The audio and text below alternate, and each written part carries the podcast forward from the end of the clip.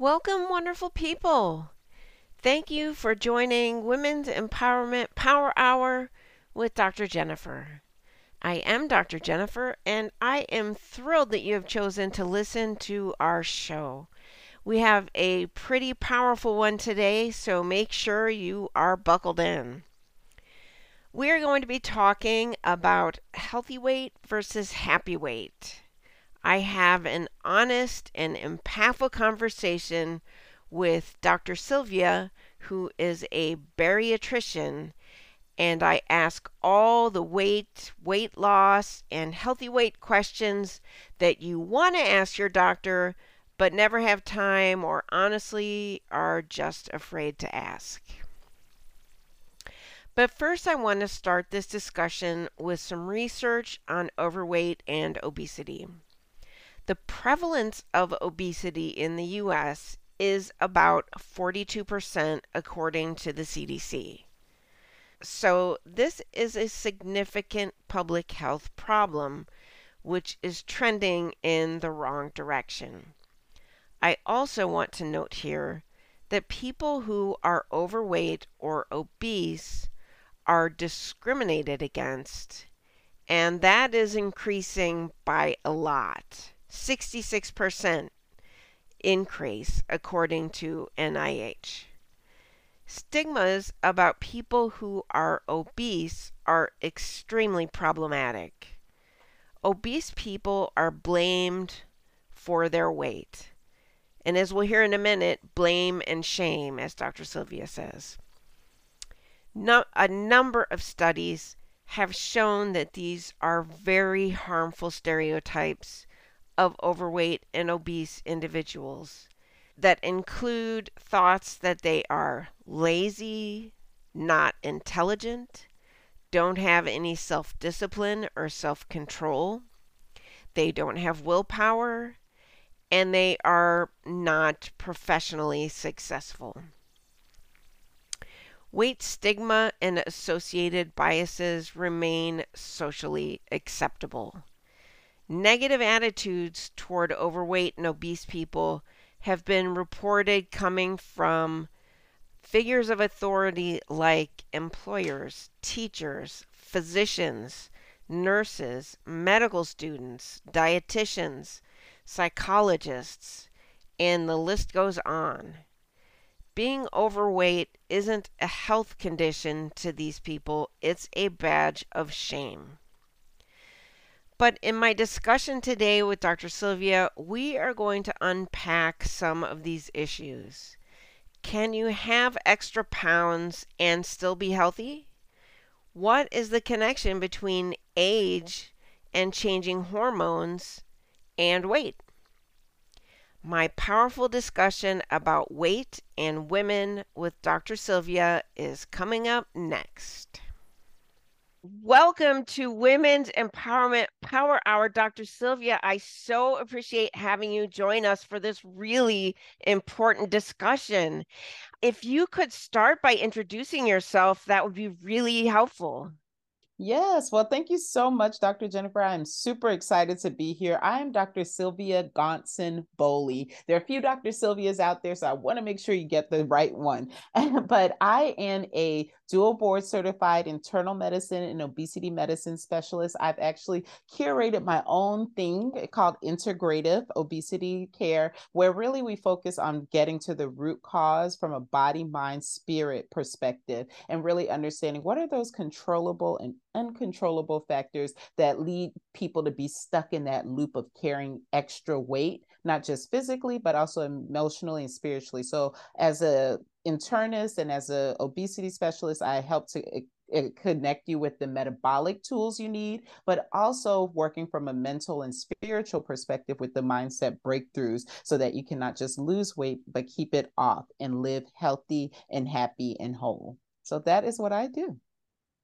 Great. So important and so much right there just to unpack.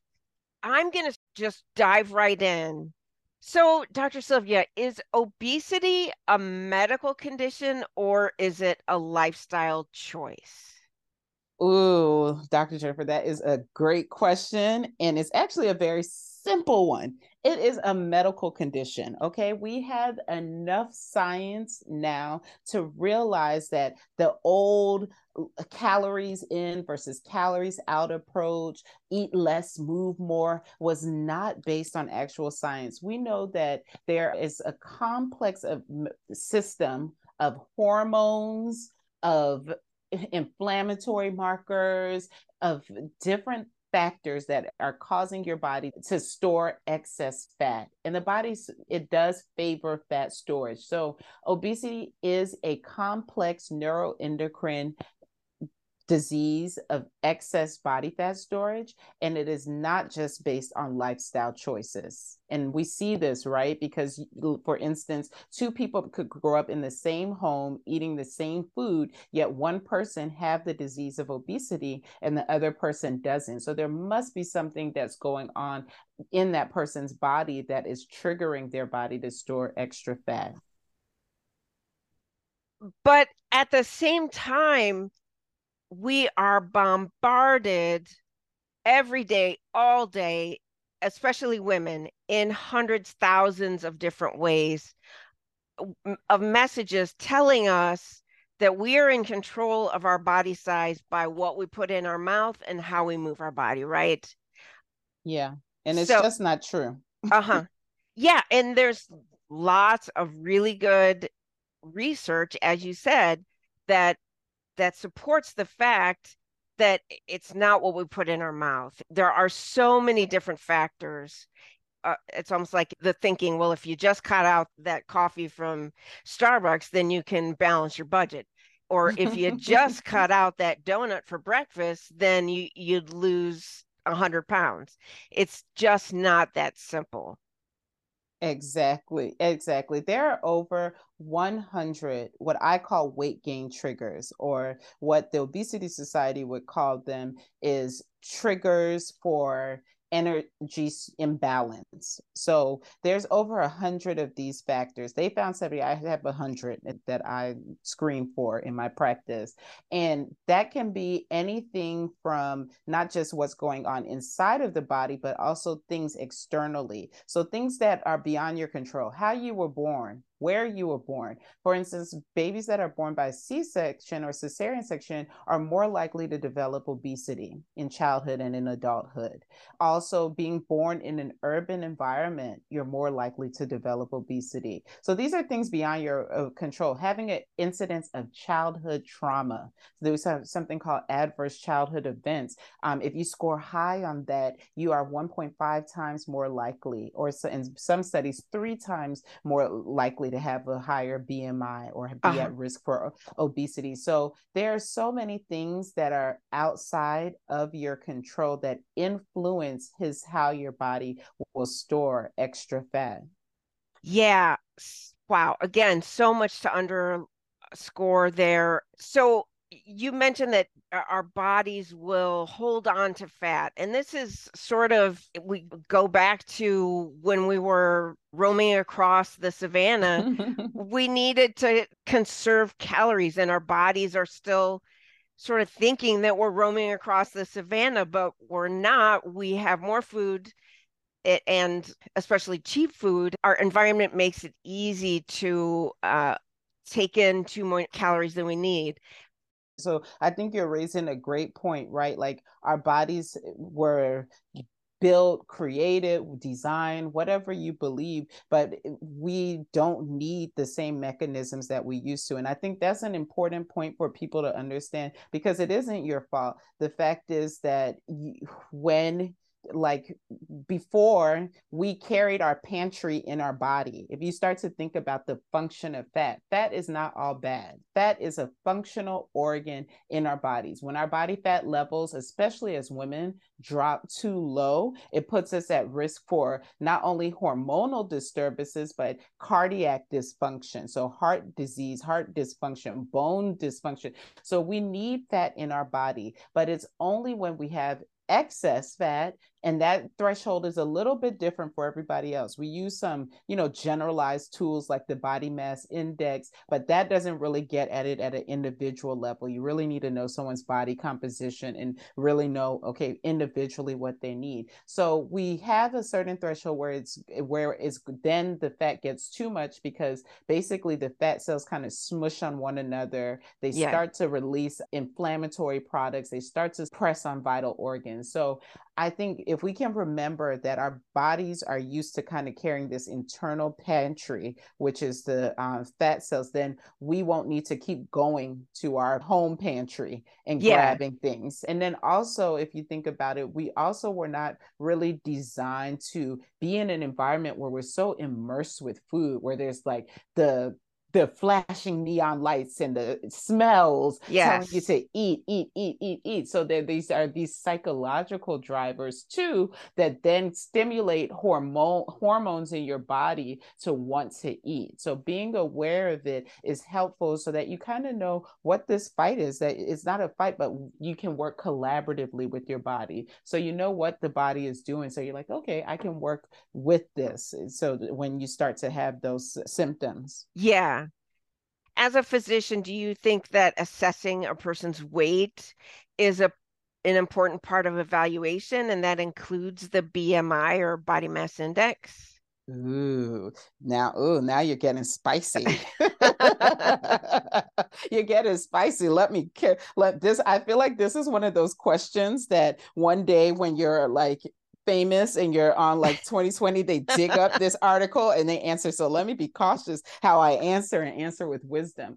Um yes weight is is a vital sign. Like your blood pressure like your body temperature like your heart rate it is a vital sign that can give us information that is useful. Now, it's one of the most misused vital signs because of weight bias. And we all have some form of bias or have been exposed to, and that's negative thinkings towards a person based on their weight. And usually it's the larger body because mm-hmm. of many reasons, right? Yep. So I but yes, it can, but it must be done in the right context. So you bring up the body mass index. This is one of my soapbox topics. The body mass index was designed, you know, was in, influenced or created in 1832 in Belgium. So, uh-huh. and then it was adapted to our society in the 70s and then widespread adaptation in 1985. There are many people that were not really included in these studies and these norms, right? Uh-huh. And now we're seeing the fallout of it. So the body mass index is not really even designed for individual weight management. And if you think about it, it makes sense, right? You go to a chart, you look up a height. And so for people who don't know, the body mass index is it's your weight divided by height in meters square, your weight in kilograms divided by your height in meters square. So what people will traditionally do is go to a chart, say, okay, you're five three. Okay, you're supposed to weigh 108 based on a body mass index of like 18 to 25. Now, if you look at the range, it's probably like a 60 pound range. So it doesn't make sense to tell somebody that, okay, you should weigh this one particular number. It really mm-hmm. was made to say people who are this height will have this range of weight and they're they are not at risk for fat mass or weight related disease and we're really trying to figure out with the body mass index what is the threshold of body fat that someone may be at risk for a disease or metabolic risk, increased metabolic risk. So it's not even really to say from a cosmetic perspective, you need to look like this or you need to weigh that. And then the other thing with body mass index, it really actually doesn't tell us body fat. Yeah. so that's uh-huh. the kicker. It's not telling us what yeah. we're trying to find out from it. So what I propose, and this is what I talk about in my best-selling book, Embrace You, Your Guide to Transforming Weight Loss Misconceptions into Lifelong Wellness. What I propose is that we look at weight in two components. Your healthy weight, which that is clinical facts, and it's based on four functions, which I'll tell you. And then your happy weight, which that is just based on feelings. Only you can determine your happy weight but there's a lot of negative influences, especially as women, that kind of diminish our happy weight and make it muddle what it is for us. So I'll pause here. And if you want me to go into healthy weight versus happy weight, I can. Yeah. So, what is the difference between healthy weight and happy weight? Yeah. So, like I said, healthy weight is facts, clinical facts, and mm-hmm. that's going to be based on data. So, we need to get some data for that. And then happy weight, that's based on feelings. So, how do you feel about your body? How do you interpret your body? So, um, healthy weight, I look at four components. So I mentioned that body mass index. Body mass index is not the best tool, but unfortunately, so much of our research, so much of our um, like access to different medications, different tools are based on body mass index. So it's going to be around for a while. So the best case scenario that we can do right now is to use some of the specific adjusted body mass index charts that are out there. So there have been charts proposed by different um, researchers, such as Dr. Fatima Cody Stanford, based out of um, Harvard or Mass General, and then also by Neville, a group based in the UK, where we look at okay, how does the threshold for obesity change based on, for instance, race and ethnicity? Based on age, based on biological sex, or some might say hormone status, right? High estrogen, high testosterone. How does that change based on the fact whether or not you have metabolic health conditions like diabetes, hypertension, hyperlipidemia that are commonly associated with having excess body fat. So we can look at these specific charts and they can tell us, okay, so for this specific group of people their threshold may be a little bit higher than the standard body mass index of obesity which says 30 kilograms divided by meter square so somebody for instance a black woman with diabetes based on this specific adjusted chart would actually have a body mass index threshold of 33 okay does that make sense? I know yeah. I said a lot of numbers. So it will actually be, it will actually be higher. So yeah, all it's getting at is that we really need to personalize the way we look at obesity. So you look at that specific adjusted BMI chart,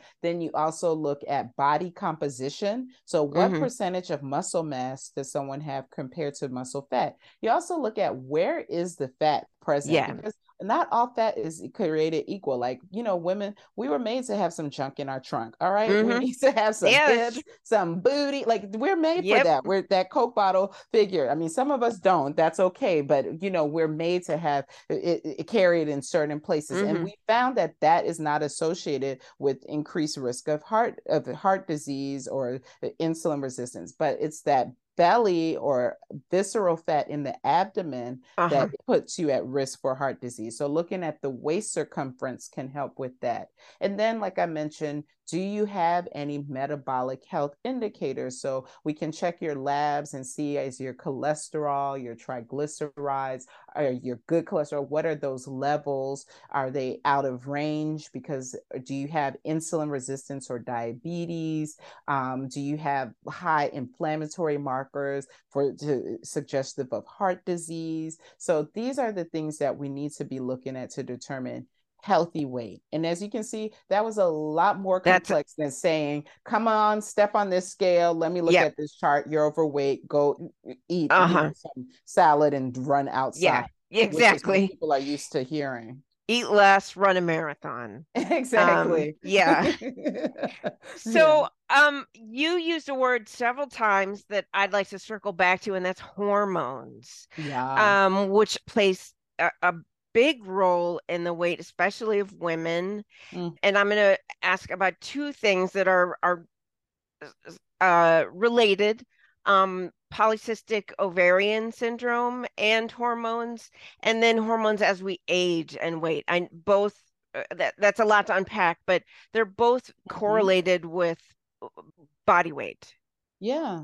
And I love that. Actually, I mean, when we talk about hormones, hormones are just messengers in the body, right? And there's several that come into play with in terms of how our body stores fat, how our body stores sugar, and how our appetite goes. But when it comes to the what we're talking about is like the sex hormones, we call them, right? And that's there's usually there are five times that there are major shifts in a woman's life. And I call them the five P's because I'm a poet, I'm a closet poet, and I love alliteration. So the five P's for women um, in the hormonal shifts, and they're actually related because it's the same estrogen, testosterone, androgens that are being interplayed. So they're going, the first P is puberty, right? That's when we're mm-hmm. going to see the body favor fat storage. Yep. Then if you do get pregnant, then that's going to be another time that the body favors fat storage based on the hormonal shifts. Then the post postpartum period, which we don't give nearly enough time. I just did a talk about body bounce back, myth or whack, right? Like we need to stop acting like the body should snap back right away. Yeah. So postpartum, and that includes after the time when you're lactating and breastfeeding. Then mm-hmm. there's the perimenopausal or postmenopausal phrase. So when you're going through menopause. And then, like you mentioned, I always include the disease condition of PCOS or polycystic ovarian syndrome because that is the most common um, hormonal disruption or disorder in women of, we say, childbearing age. So in post puberty, pre-menopause women. So between the ages usually of 18 to about 55 that's the most common hormonal disorder. And what's going on there is that in and really in any of these stages is that your body has a shift in the estrogen levels and then there's a higher amount of testosterone and other androgens that's going to favor your body to store fat usually in the abdomen and mm-hmm. usually putting you at risk for something called insulin resistance. And insulin is another major hormone that your body needs to store sugar properly. Great. Thank you. So, I am trained in public health, and one of the basic tenets of public health is harm reduction. Mm-hmm. Um, so, for example, if we're trying to help someone quit smoking, if they cut back from, let's say, three packs a day to three cigarettes a day, that's a win because three cigarettes a day is much better than three packs of cigarettes a day. Mm-hmm. Not that we don't want them to quit, but we're reducing their harm.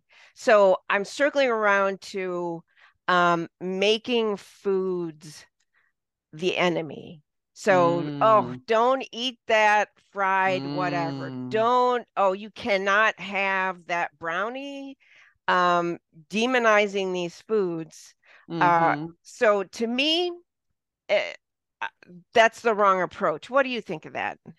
Oh, I totally agree with you. So I the way that I teach it and the way I talk about it both in the book and in my um, work with clients one on one is like in reframing from good or bad foods. And I have to preface this by saying I was a chronic dieter from like the age of 15 to 32. I came of age in the 80s and the 90s, early 2000s when we were all eating those like cardboard crackers and yeah. cookies that we pretended were good, right? Because you were like always on somebody's diet, right? So yep. I came of age like even though really metabolically I was very like fit up until I had my first child, and that was my obesity trigger. I gained 60 pounds with that pregnancy and kept about 40 pounds on for two years due to a combination of my weight gain triggers, which are sleep deprivation, stress, people pleasing, and perfectionism.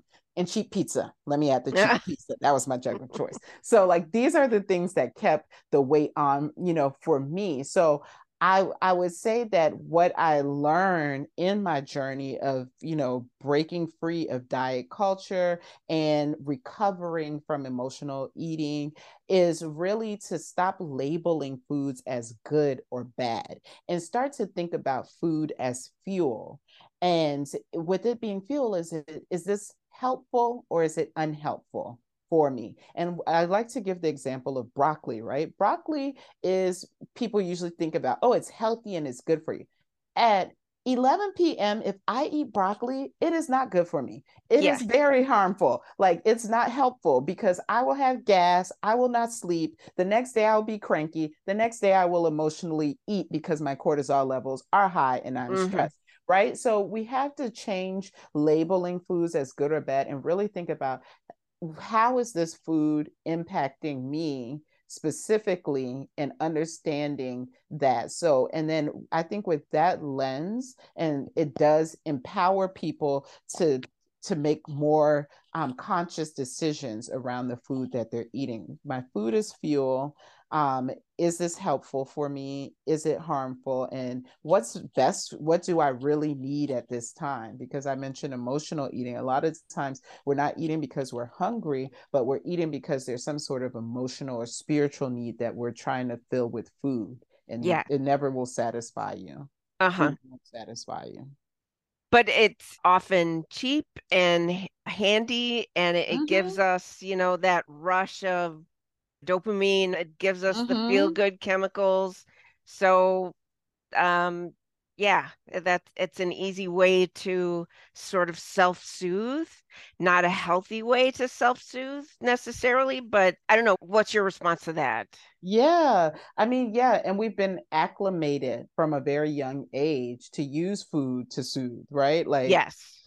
from the time you're a baby essentially like she's crying put a uh-huh. passy in her mouth give yeah. her something to eat, right? Like we're and, and this is it's funny because I will ask my clients this. I said, Did you use a pacifier as a baby? You know what I mean? Because uh-huh. there is like while there's no RCT to back that up, I see uh-huh. that correlation. So I think um, it is getting to the root and getting to the origin of where did these habits form, where did this relationship with food form um, is is key. But to, to your point, what I hear you saying is that it's so much easier to just eat the food than do this deep dive. That's why you can't really try to heal emotional eating um, without support you need support tools, right? And so part of the support that's built into it is number one, I think every craving, first and foremost, has a biological source. We talked mm-hmm. about the hormones, right? So sometimes you're craving something sweet, and it could be there's insulin resistance, or it could be that, you know, insulin insensitivity where your body's not getting enough sugar in the parts that it needs it. So it's telling you eat sugar. Now, the emotional part of it is okay, usually when I crave sugar, I want to go for a brownie because that makes me feel warm and uh-huh. gooey uh-huh. and loved inside. So I think it's addressing the biological need with a more helpful form of complex carbohydrate or something that you could have but then doing the deeper work through the aid of for me i went use a therapist so like doing therapy yeah um, having friends that get it that you can talk to being able to express your emotions. A lot of us have been kind of taught that it's not socially acceptable to have emotions especially yep if you're a high achieving woman mm-hmm. um, you know you're expected you don't want to be seen as too emotional or you want to hold it together. So we have to have safe spaces to express our emotions. So what do you say are some practical steps that women and even girls can do to deal with the negative inputs that we get from around us almost constantly and that we are too big, we are too fat, we have to hate our thighs, we can't embrace our curves, and instead fall in love with our bodies. Yeah, exactly. So, I mean, this is part of the whole embrace you movement, right? And starting from that place of self love to make any change, because I think the mainstream of what diet culture, what the weight loss industry, what we have been kind of brainwashed from a very young age. And the studies show that this form of body distortion, of body image distortion, it can start as early in girls as age 7 mm-hmm. And that as a mom of a young daughter is really scary because I have a toddler now and you know she thinks she's the best thing since sliced bread. She mm-hmm. looks in the mirror, you can't tell her. And I never want her to lose that. So I think thinking about how can we protect our girls and even as we the wounded girls that are still walking in this what it has to do with is almost unlearning and deprogramming um, what we have been taught and understanding the source of where that comes from, right? A lot of this came from if you're not happy with your body, then you're going to buy my product. You're going yeah. to do this. So it, it is the influence of commercialism and capitalism that yep. began way before our generation. And then even in marginalized communities and minority communities, that our bodies were weaponized, right? And were a form of racial oppression. So yep. being able to understand that is so key to then having that awareness to kind of unlearn some of these behaviors. So um, I'm an advocate for anyone, um, yes, doing more reading and more research because I tend to come from a cognitive lens, but then it does also take, um, it may take going to therapy, getting some form of CBT, maybe working with a coach as well. But in the the small things that you could do on a daily basis is looking in the mirror and learning to just say i love you like mm-hmm. treating yourself like you would your best friend because a lot of us and i went through this on my own journey is like a lot of us we talk to ourselves in a way we would never talk to our probably our worst enemy honestly yep. like and so what are the words that you're saying to yourself and would you say that to a child your mm-hmm. child mm-hmm. and and so if you wouldn't then let's change that and i usually will have my clients start saying um, positive affirmations but not just like because sometimes positive affirmations could just be like you're saying things and you don't believe them. Yeah. So start with mm-hmm. what you believe about yourself. So if you can look in the mirror, I usually say make it physical because a lot of women were good at saying like I am a good helper. I make yeah pies. Like, you know what I'm saying? Like, we'll start with what we do or like what we do for other people. Yeah. But like the goal is to get to the look in the mirror and say, I am sexy and I am beautiful. Like uh-huh. all this cellulite, and that can be a hard leap. It took me a long time to get yeah. there. So maybe you can start with what you do like about yourself. You have beautiful eyes. Like mm-hmm.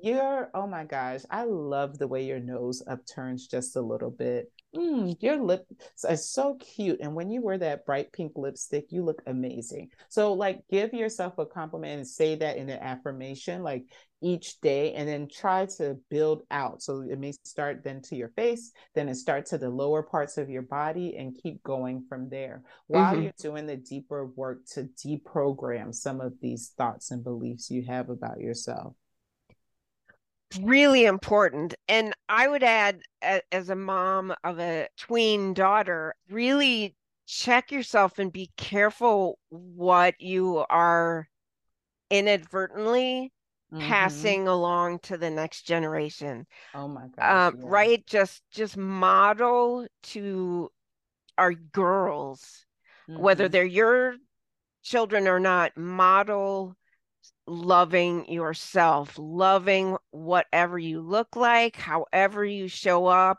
You are the best you. Mm-hmm. And that little girl, she's watching you and she's listening to you. And so you fake it till you believe it in front of the girls and then work on believing it. Exactly, exactly. And and the thing about it too is I think that's why um, it's so important to start with what you do believe about yourself, even if it's the smallest notion. You talk about harm reduction earlier from a public health mm-hmm. perspective, right? Where we're like decreasing. So it's almost the opposite of thing, right? So start with what is that positive thing that you believe about yourself, and then grow from that that little seed of belief. So if it is, you know, just that I look great when I uh-huh. wear this shirt or something yeah. like that that you could you can start from there and can really grow because I do find sometimes there's it can like kids are good lie detectors. Is that a comment that my daughter would yeah. be like why are you sad? And I'm like, hey, how'd you know that I'm smiling? I know. You know what I mean? So I think if we can start from what we believe, or we can even be honest about these conversations. Like this yes. is the other thing too. Like I can I hear where you're coming from because I feel that way about my body sometimes. But you know what? I'm on a self-love journey and I'm learning to love every part of me. So we can do this together. I think honesty, especially for this generation, because they're so perceptive, is so yes. key. So like just being being honest and growing. And a lot of it, like we grew up with honesty, but it was negative honesty, right? We only heard the negative, like, oh, I'm so fat. Oh, yeah. I need to lose weight. Oh, my stomach. That, you know, we heard the negative. So why not just flip it and start with the smallest part of the positive? And then also, I thought one thing I think is great um, is like limiting the negative influences, whether that's coming from television, whether it's coming from social media. You know, social media is a wonderful networking tool, it's a wonderful way to get to know people. So, turning off those accounts that trigger those negative feelings or emotions or make you feel like you're not doing what you're supposed to do yeah or don't look as good as you want to look yeah just uh, being mindful of what you're allowing into mm-hmm. your mm, psychological health and exactly. being yeah being exposed to those what can be really damaging influences on social media and it's it's so pervasive. It's almost it would be like whack-a-mole, but we have to be mindful. So I do want to ask you about weight loss medicine. Mm-hmm. Um, this is a burgeoning industry, you might say. Do you have any thoughts on weight loss medicine?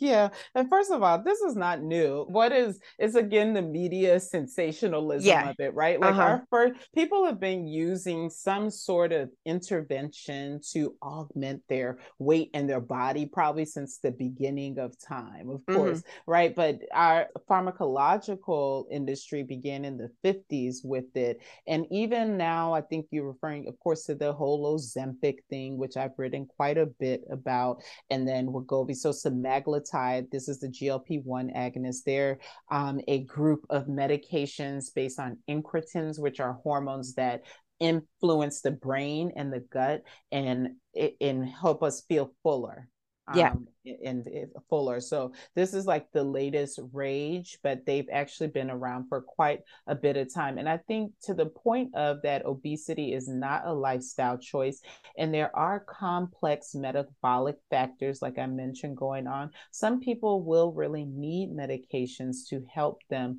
not just with weight reduction but again i love this philosophy you brought up of harm reduction to reduce their risk of diabetes, heart disease, hyperlipidemia, like all these things that run rampant because obesity itself is associated with over 200 diseases.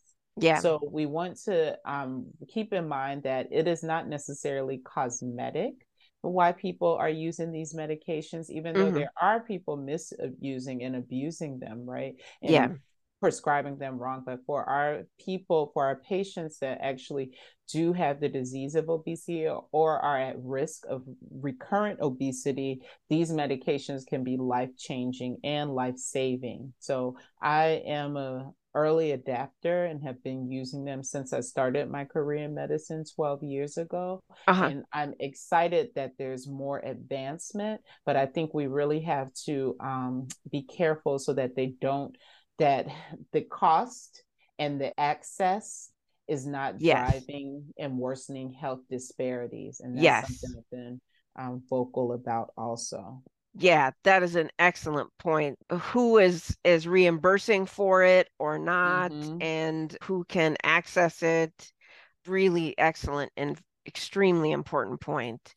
So, in closing, can you share how someone might get in touch with you if they're interested in working with you, or I highly recommend that you check out Dr. Sylvia's blog, Embrace You blog, full of just really useful practical information. And then, how can someone get in touch with you if they'd like to work with you? Absolutely. Well, first of all, I want to say thank you so much, um, Dr. Jennifer, for your platform and for the incredible work that you are doing to uplift and empower women, because this is what it takes us having these honest conversations and sharing, having safe sharing spaces. So thank you so much, first and foremost, for having me. Yeah.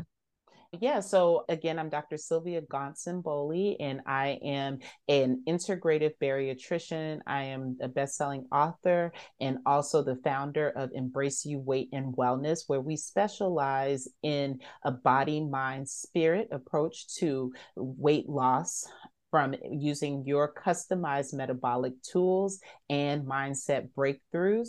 And so you can connect with me by going to my website, embraceyouweightloss.com, and in clicking the connect tab and there we have a clarity quiz and so that will connect get a little bit of information about you um, what your needs might be, and then connect you with the right programs and services that we have. We have everything from just using the um, Embrace You book, and then we'll soon have it by the time this airs an online course that goes along with that, but until all the way up to working one on one with me and my team, where we have a combination of one on one concierge telehealth services and coaching, and then also group sessions as well. So I look forward to connecting with you at embraceyouweightloss.com. And then you can also follow me um, on social media at well, as well at embraceyoumd. Great, thank you. And I really would encourage you to check that out. I know I uh, learned some things from the blog and I've learned some things from talking with you, Dr. Sylvia. So thank you so much for your time and for sharing and for all that you do to help women be the healthiest, best versions of themselves. Amen. Well, thank you so much. And it is just so refreshing to share space with another like minded woman. So, just want to encourage you and your audience that you are incredible. And in whatever you do, whatever changes you want to make in your life, to remember to start by always embracing you. Well, I can't do any better than that. So I'm closing with that. Thank you so much. Take care. Bye. You too. Thanks for joining us for this week's Women's Empowerment Power Hour with Dr. Jennifer. We know you have lots going on and lots of options to listen to, and we appreciate that you chose to spend some time with us. If you enjoyed our show, you can follow us wherever you find your podcasts to be sure that you don't miss an episode, or listen to us on 360 Talk Radio for Women. Join us next week when we continue our discussions about issues relevant to powerful women doing amazing things. In the meantime, celebrate the amazing you and have an empowerful week.